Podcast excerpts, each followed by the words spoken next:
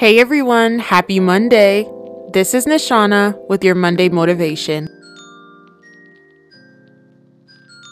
Colossians 3, verse 23 to 24 says, Whatever you do, work heartily, as for the Lord and not for men, knowing that from the Lord you will receive the inheritance as your reward.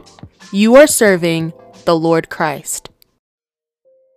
Moses was tending to his father in law's flock he led the flock into the wilderness and came to Sinai, the mountain of God.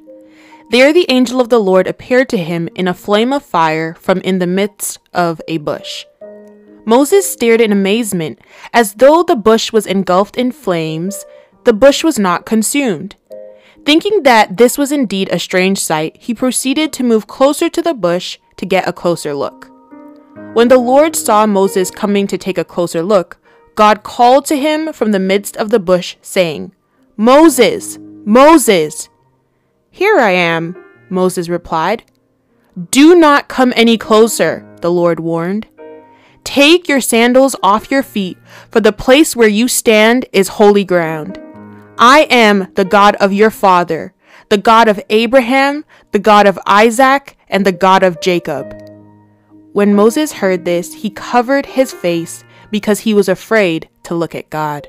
Then the Lord told him, I have seen how cruelly my people are being treated in Egypt. I have heard them cry out to be rescued from their slave drivers.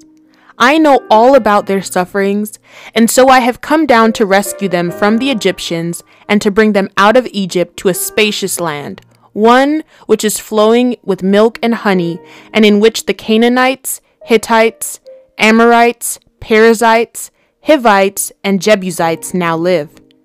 I have indeed heard the cry of my people, and I see how the Egyptians are oppressing them. Now go, for I am sending you to Pharaoh. You must lead my people out of Egypt. But Moses protested to God, Who am I to appear before Pharaoh? Who am I to lead the people of Israel out of Egypt? I will be with you, the Lord reassured. And this is your sign that I am the one who has sent you. When you have brought the people out of Egypt, you will worship God at this very mountain. Still not convinced, Moses protested again. If I go to the people of Israel and tell them, the God of your ancestors has sent me, they will ask me, What is his name? What should I tell them? God said to Moses, I am that I am. Say to the people of Israel, I am has sent me to you. Tell the children of Israel, the Lord God of your fathers, the God of Abraham, Isaac, and Jacob, has sent me to you. This is my eternal name, my name to remember for all generations. Now go and call together all the elders of Israel. Tell them that I have appeared to you and have seen their oppression in Egypt. They will accept your message, and you will go to the Pharaoh. Tell him, The Lord, the God of the Hebrews, has revealed himself to us. Now allow us to travel three days into the desert to offer sacrifices to the Lord our God. I know the king of Egypt will not let you go unless he is forced to do so. But I will use my power and will punish Egypt by doing terrifying things there. After that, he will let you go. Despite the Lord reassuring Moses and promising to be with him, Moses continued to protest. But suppose the Israelites do not believe me and will not listen to what I say. What shall I do if they say that you did not appear to me? So the Lord asked him, What are you holding? A rod, he answered. The Lord said, Throw it on the ground. When Moses threw it down, it turned into a snake, and he ran away from it. Then the Lord said to Moses, Reach down and pick it up by the tail. So Moses reached down and caught it, and it became a walking stick again. The Lord said, Do this to prove to the Israelites that the Lord, the God of their ancestors, the God of Abraham, Isaac, and Jacob, has appeared to you. Put your hand inside your robe. Moses obeyed, and when he took his hand out, it was diseased, covered with white spots like snow. Then the Lord said, Put your hand inside your robe again. He did so, And when he took it out this time, it was healthy, just like the rest of his body. The Lord said, If they will not believe you or be convinced by the first miracle, then this one will convince them. If, in spite of these two miracles, they still will not believe you, and if they refuse to listen to what you say, take some water from the Nile and pour it on the ground. The water will turn into blood. But Moses pleaded with God, No, Lord, do not send me. I have never been a good speaker, and I haven't become one since you began to speak to me. I am a poor speaker, slow and hesitant. So the Lord said to him, Who gives man his mouth? Who makes him deaf or dumb? Who gives him sight or makes him blind? It is I, the Lord. Now go. I will help you to speak, and I will tell you what to say.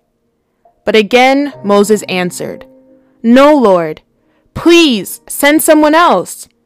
At this point, the Lord became angry with Moses and said, What about your brother Aaron the Levite? I know he speaks well, and look, he's on his way to meet you now, and will be delighted to see you. Talk to him and put the words in his mouth. I will be with both of you as you speak, and I will instruct both of you in what to do. Aaron will be your spokesperson and speak to the people for you, and you will stand in the place of God for him, telling him what to say. Take this walking stick with you, for with it you will perform miracles. So Moses finally obeyed God and returned with his family to Egypt. Stop projecting your insecurities, limits, and humanness onto God. He isn't like us, He isn't human, but He still keeps His promises. God delights in making His servants successful. When God calls a person to serve Him, He will always empower and enable them to become successful in everything they do. Yes, past failures can cause a person to develop a serious inferiority complex but God's presence and power can enable anyone to overcome any feelings of past failure. To serve God effectively, depend on His presence and strength, be ready for difficulty, be obedient in His commands, and work with willing people. It is not uncommon for God to call you to do things that are beyond your abilities and resources. The devil has led you to believe that serving God is too hard because you aren't good enough but enhanced abilities and overwhelming resources have never been prerequisites for accepting God's call. His presence and power are enough to supply all your needs. So stop making excuses for why you can't serve Him. Understand that the I am is the God who is, that is, the God who exists. The God who not only exists, but exists independently and unchangeably. Our Heavenly Father is limitless and never changing.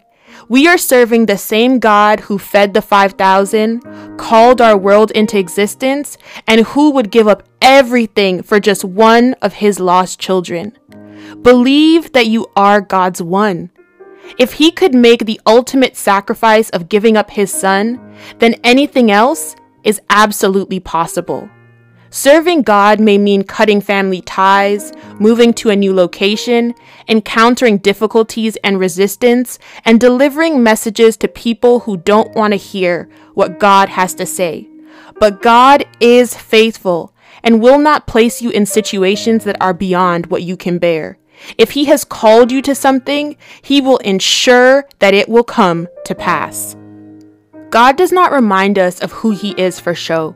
It is to remind us that His grace and power are still present.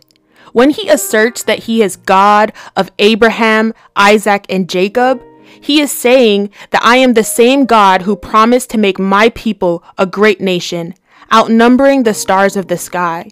He is the same God that promises that his children will live in a land overflowing with bountiful blessings. The same God who has declared increase over our lives. So, how dare you doubt Him? Be obedient and answer God's call.